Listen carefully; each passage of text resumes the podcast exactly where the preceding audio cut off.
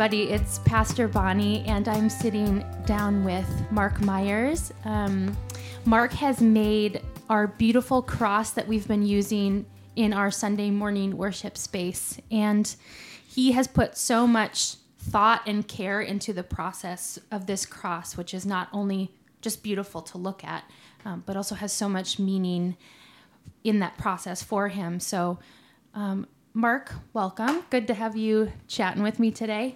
Yeah, great to join. Mark is the director of our worship and teams at City of Light, and the teams mm-hmm. part is new. So you're it's doing new. a lot during the season of COVID, and um, it's so good to to finally be able to talk more about this cross. I know we've been using it for mm-hmm. several months now, and I just wanted to have this opportunity to sit down with you, Mark, because you have made the cross that we've been using on Sunday mm-hmm. mornings in our worship space, mm-hmm. and it's a really beautiful cross, but not only that, it has this really beautiful story behind mm. it. Mm-hmm. And City of Light has this kind of interesting history with our crosses in our worship space, actually. Mm-hmm. So our first, and I don't even know if you know this, Mark, yeah. but our first processional cross that we used um, for our preview services was made by Roberto Campos mm. like b- decades ago. Mm-hmm. So when he was at Church of the Resurrection, our sending church, he made this cross, and we found it in the warehouse at Res when we planted, because Roberto said, oh, I think there's a cross that I made. We yeah. should take it with us to City of Light. So he made that one, and then it's when amazing. we moved into weekly services, um, he made our very large cross. Mm-hmm. But then as we were regathering at, you know, during COVID, we kind of thought, we have to be a little more light on our feet. Mm-hmm. We have to make something a little bit smaller. Yeah. So you were like, I'll make a cross. Yes. Which was awesome.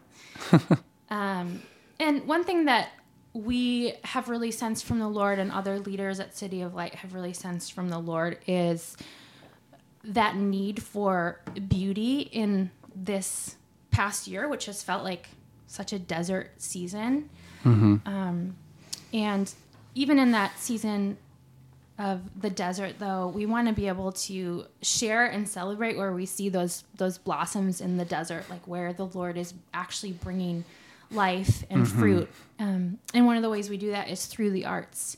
Yeah. So I think this cross is such a, a part of that beauty. Um, mm-hmm. So so we've sensed that from the Lord, of the need for beauty in our worship space, in song, and in visual arts, and in our worship space. Yeah. Um, would you just share, I know that you had a really beautiful kind of case study from mm-hmm. the Bible about that. Would you just share more about that? Yeah, yeah, absolutely. Well, I think when we began to have some discussion around our new worship space, and specifically around this word on beauty, um, one of the passages from Scripture that the Lord immediately brought to my mind was towards the end of Exodus, mm-hmm. that uh, kind of just the final couple chapters there. Um, it's that point in the Bible, which if you kind of start your Bible in a year reading plan, it might be the place where you where you stop, which is uh, it's all those descriptions of the building of the tabernacle, the construction of the tabernacle, and there's incredibly detailed descriptions in those passages about what goes into that construction, yeah. about um, uh, everything from the materials that are used, these really extravagant materials, rare materials, and and the craftsmen who are um, tasked with making that, and, and the patterns, and, and just all kinds of details about Yeah, this really sort of, uh, it seems to be sort of extravagant or over the top um, uh, instructions for building a tabernacle in the middle of the wilderness. Right. Um, right.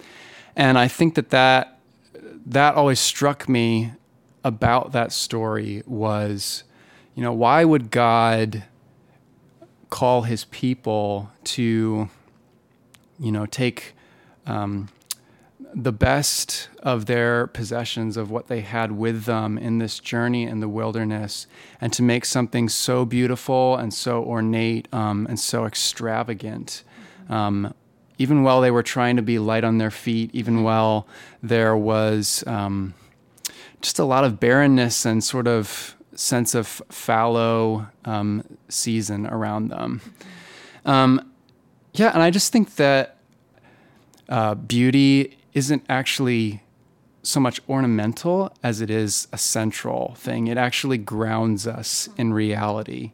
Um, and, f- and for us, it grounds us in the reality that uh, even in the wilderness, even in barrenness and waste, uh, God's presence is here. God's glory is here. Um, and, and these are the truest and most ultimate realities. Um, and that the making and enjoying of beauty is one way that we just ground ourselves in that reality, that God's here, he's with us in the middle of the wilderness. I love that. And don't we need that more than ever this yeah. year, this past year? And just, I, I love what you said about that, um, it grounding us, because this season I think has felt so disembodied and yeah. like there's nothing tactile or real to cling to, mm-hmm. with all of us being separated and behind screens. And yeah. so I think that's so true and so needed for us, especially mm-hmm. as Christians. Yeah. Well, yeah. why don't you tell me a little bit about the process of building this cross? What mm-hmm. materials did you use? How did you think about that? Yeah. Well, I... Yeah, I tried to put a lot of thought into it um, in as much time as as we had to actually make it before we moved into the space. We wanted to try and get it ready in time for that first Sunday back. Um, but yeah, so I think maybe the first thing that that I would point out is just, like you said, the material that the cross is made out of. Um, it's made out of cedar wood. Um, and the reason that I picked cedar is because... Um, the image of the cedar tree is actually a really powerful symbol used throughout throughout the whole Bible. Um, it's actually used over a hundred times as an image in the Bible. Um, lots in the Psalms, lots in the prophets. Um, one particular place which uh, which came to my mind um, is Isaiah forty-one, starting in verse seventeen. It says, Uh, the poor and needy search for water, but there is none. Their tongue, their tongues are parched with thirst. But I, the Lord, will answer them. I, the God of Israel, will not forsake them. I will make rivers flow on barren heights and springs within the valleys. I will turn the desert into pools of water and the parched ground into springs. I will put in the desert the cedar and the acacia, the myrtle and the olive. I will set junipers in the wasteland, the fir and the cypress together, so that many people may see and know, may consider and understand that the hand of the Lord has done this, that the Holy One of Israel has created it. Mm-hmm. And that, in that passage, you know, cedar is just kind of used to symbolize the restoration um, that God will bring to his people and and through his people, ultimately, to all the nations of the earth. Mm-hmm. Um, and I felt like that was such a... It was such a connecting passage for me um, for the season that we were in as a church right before the pandemic hit. Oh, yes. I remember. We remember those days. It feels like a long time ago. It does. Yeah, but just we were in this season of um, trying to live more into our identity as a church who is called to the nations um, and called to the nations who are on our doorstep, the nations who are in our city, um, to um, live more into becoming a multi-ethnic, multiracial, multicultural church. Mm-hmm. Um, and then also the season that we found ourselves in, which was one of of barrenness, of um, the sense of being suddenly thrust out into the wilderness. Yeah. Um, and so I think, yeah, the kind of the hope for restoration, um, but also the hope that um, that restoration would then uh, grow and abound to all peoples. Yeah. Um, and so the cedar, um, the cedar is actually picked up a number of times in the Bible after that too. I think of, um, you know, First Kings five, um, where it talks about cedar being given by the king of Phoenicia to King Solomon, um, when and Solomon uses that wood to build the temple in Jerusalem.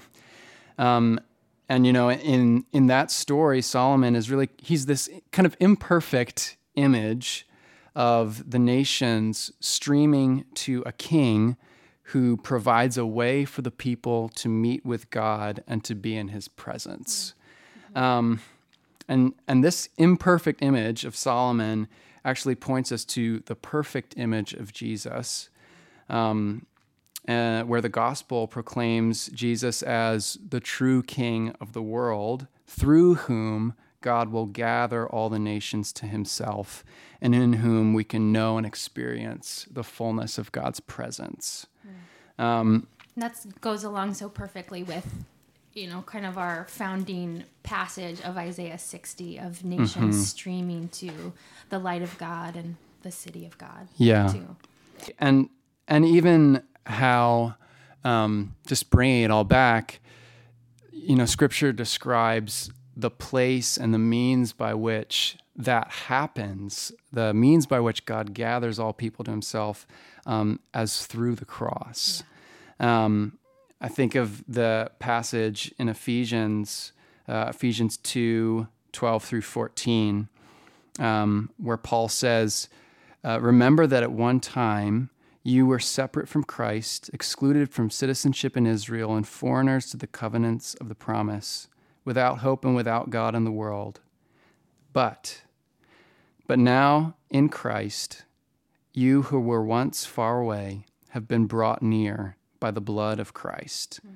For he himself is our peace, who has made the two groups one and has destroyed the barrier, the dividing wall of hostility. Yeah. Um, and I just love the centra- the centrality that Paul gives to the cross in that work. Um, that is, it's in the cross, it's in that redeeming and restorative work of Christ, um, that we find our peace and our restoration. Um, yeah. Yeah. Yeah, I love that, Mark. Um, you've been so thoughtful with this process, and I was just like laughing as you were talking about the different kinds of trees in that Isaiah passage, and I'm like, oh, I guess you couldn't find any cypress, but you know, yeah. cedar's pretty good. Cedar's good too. Cedar's yeah, the next best thing. That shows up in the Bible. Yeah, that's also good. Yeah, um, that's awesome. I know that you also thought a lot about the. the makeup of the wood itself, and that yeah. you put these broken fragments of yeah. wood into the cross itself. Would you yeah. talk a little bit more about that? Yeah. Yeah, so that was something that I actually didn't um, plan ahead of time at first, but in the process of making the cross, um, you know, the cross is made out of these two different beams of wood mm-hmm. who are which are joined together in the middle, um, by something called a half lap joint. Um, and to make that, you just have to uh, slowly saw little pieces one by one mm. out of the center of the wood. And kind of what you end up with is like, you know, a bunch of little shards, fragments of broken scrap wood yeah. from that. Um, and I remember uh, towards the end of that process when there was just a, a, a pile of scrap wood on the floor, um, looking down at that and just thinking about the idea of scrap wood, the idea of things, um, when you're making something beautiful, things going to waste, you know? Yeah. Um, and, and from there, I was just drawn to the idea that uh, through the cross, in God's economy of grace, um, nothing is ever wasted. Right. Uh, No sin or mistake, no moment of suffering, um, nothing is ever. No year of pandemic, no, yeah. And I think that that was something that I think a lot of us were going through at the time, and some of us maybe still.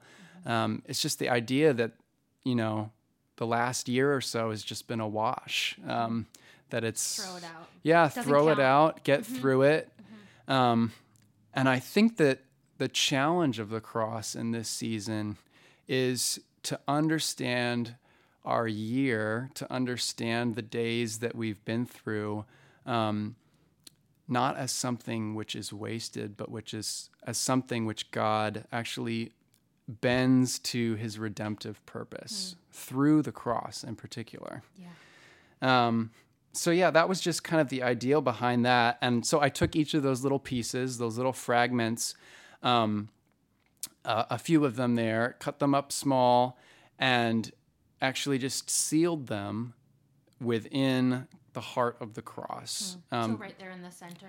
Right there in the in center the at the cross section. Yeah, the half lap joint. Half, yeah. Yeah. yeah. So what he said. In that, yeah, um, you'll see if you look at the cross on a Sunday morning, that little cross section where the two beams meet. So hidden hmm. in the cross, in the heart of the cross, are all those broken fragments, hmm. um, which symbolize um, just the fact that nothing is wasted in God's economy.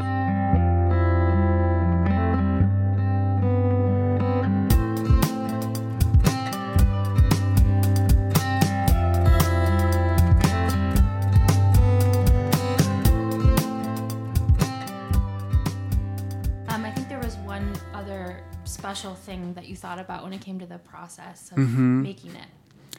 Yeah, and this I think just ties into that same um, processing of the season that we're in. Um, so there's a, a technique that sometimes people use um, to kind of distress the wood mm-hmm. uh, in a carpentry project like this, which is just to to torch it, to use a blowtorch and to kind of very gently burn the outer edges of of the wood. Um, so I did that with this cross, um, one, because it looks cool, um, but two, uh, just to symbolize how um, the cross uh, is an image of Jesus who identifies with our trials. Um, he identifies with our suffering. Um, the image of fire is used in the Bible all the time to symbolize trial and suffering. Um, and And yeah, and I was drawn to that concept, um, to that reality, that the cross is not only the place where Jesus redeems us from our sins, where he kind of turns the course of human history, but also uh, the place where he most fully identifies with us in our suffering, in our pain, in our trials. It's actually the place where he takes those upon himself. He bears the full weight of our pain. Um, so that when we look at the cross and we see those dark burn marks, um, that we can see a God who uh, full is fully with us yeah. when we suffer, is fully with us in um, moments of pain or confusion. Mm-hmm. Um, so that was the idea behind that. Yeah, yeah, that's really beautiful, and just love, you know, when you look at the cross on that you've made on Sunday mornings, it's it's beautiful, but you don't know all of these little details yeah. that went into your thought process as you were making it, and mm-hmm.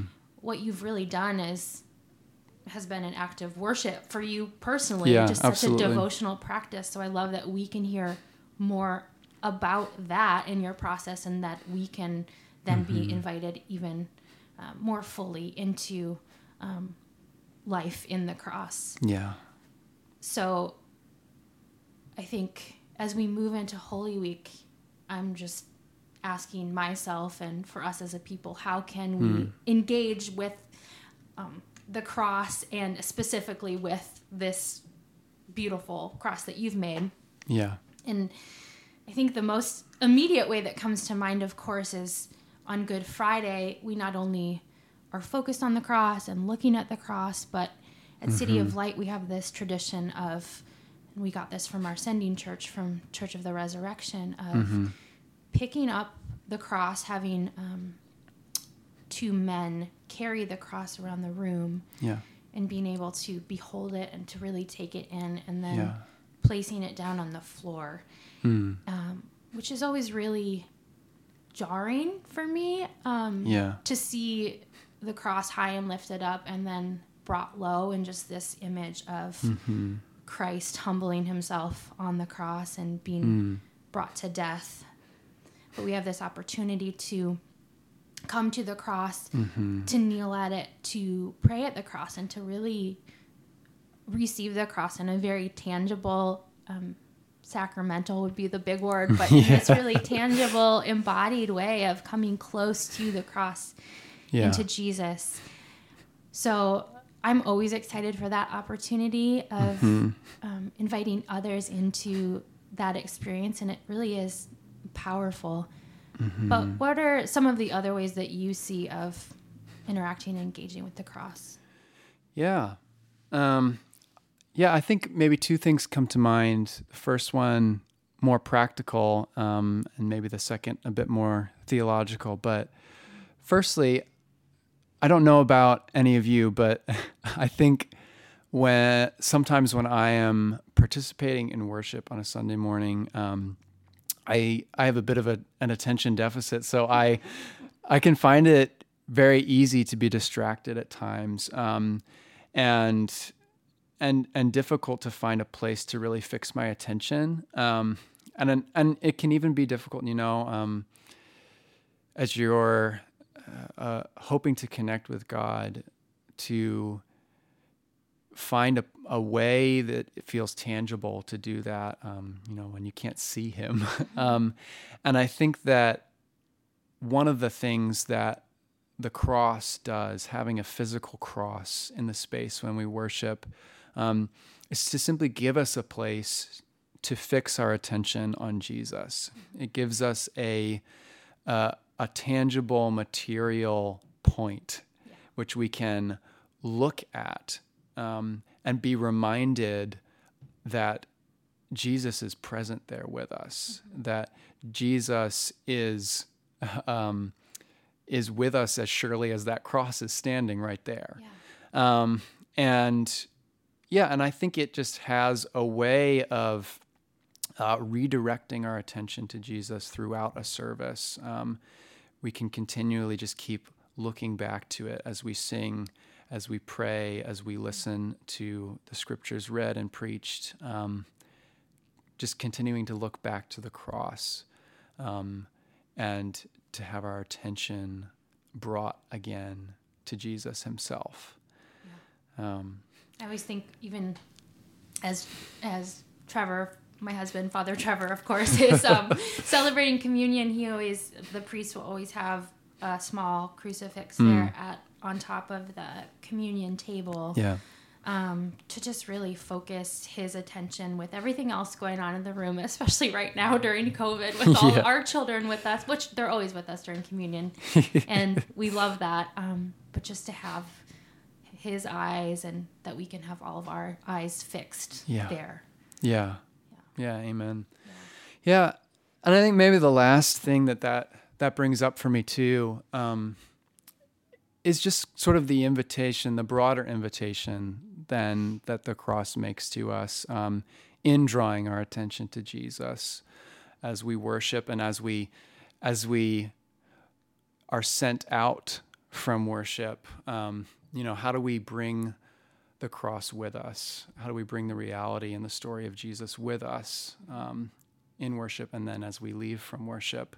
Um, I think maybe one thing which has been helpful for me is um, that the cross invites us to see Jesus's story in our own stories, mm-hmm. um, that whatever we brought with us into worship, whatever we're walking back out into, um, to be able to see uh, the Savior who suffers with us, the Savior who um, is...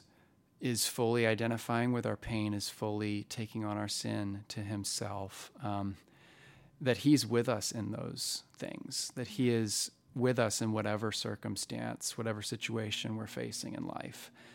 Um, so so seeing Jesus in our own stories, but then also seeing uh, ourselves in the story of Jesus from that.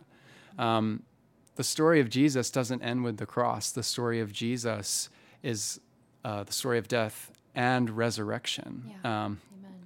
And I think that that we can see those moments of of pain, those moments of confusion, um, which Jesus is identifying with, um, as not the full story for us either. Mm. Um, mm. That the full story for us is the story of Jesus, that there is a resurrection, there is a future hope. Mm-hmm. Um, God will bring his kingdom to fullness in the end, um, and we will be with him there. Yeah. That's sort of the invitation that I feel like I see the cross making um, mm-hmm. to me and to us, um, and hope that next time we come to worship together, that this cross can make those same invitations to you. And that you can see Jesus in your story and you in his. Yeah, yeah, absolutely. Um, just just now, as you were talking, I, I had this picture that I actually haven't had before, but the the room that we worship in is on the third floor of mm. Bureau of Gravity, you know, and mm-hmm. you look out over the city of Aurora and... Yeah. Um, just what a beautiful picture of the cross being high and lifted up over yeah. the, our city yeah. as well. Um, especially going into Holy Week and thinking mm. about the victory that the cross has and being able to behold the cross and that, yeah. just that picture of Jesus as King over mm. our lives and over our city. And that is an image of, of beauty and of hope for... Yeah. Um, for our neighborhoods and for our city. Yeah. Yeah. Amen. I think that the most fitting way to end our conversation here, Mark, is to read one of the anthems that we um, read on Good Friday. And we don't, don't always do this within the service, but these are available to do on Good Friday. Hmm. And it is about beholding the glory of the cross. So let me hmm. finish with this prayer. We adore you, O Christ, and we bless you, because by your holy cross you have redeemed the world. If we have died with him, we shall also live with him. If we endure, we shall also reign with him. We adore you, O Christ, and we bless you, because by your holy cross you have redeemed the world. Amen. Amen.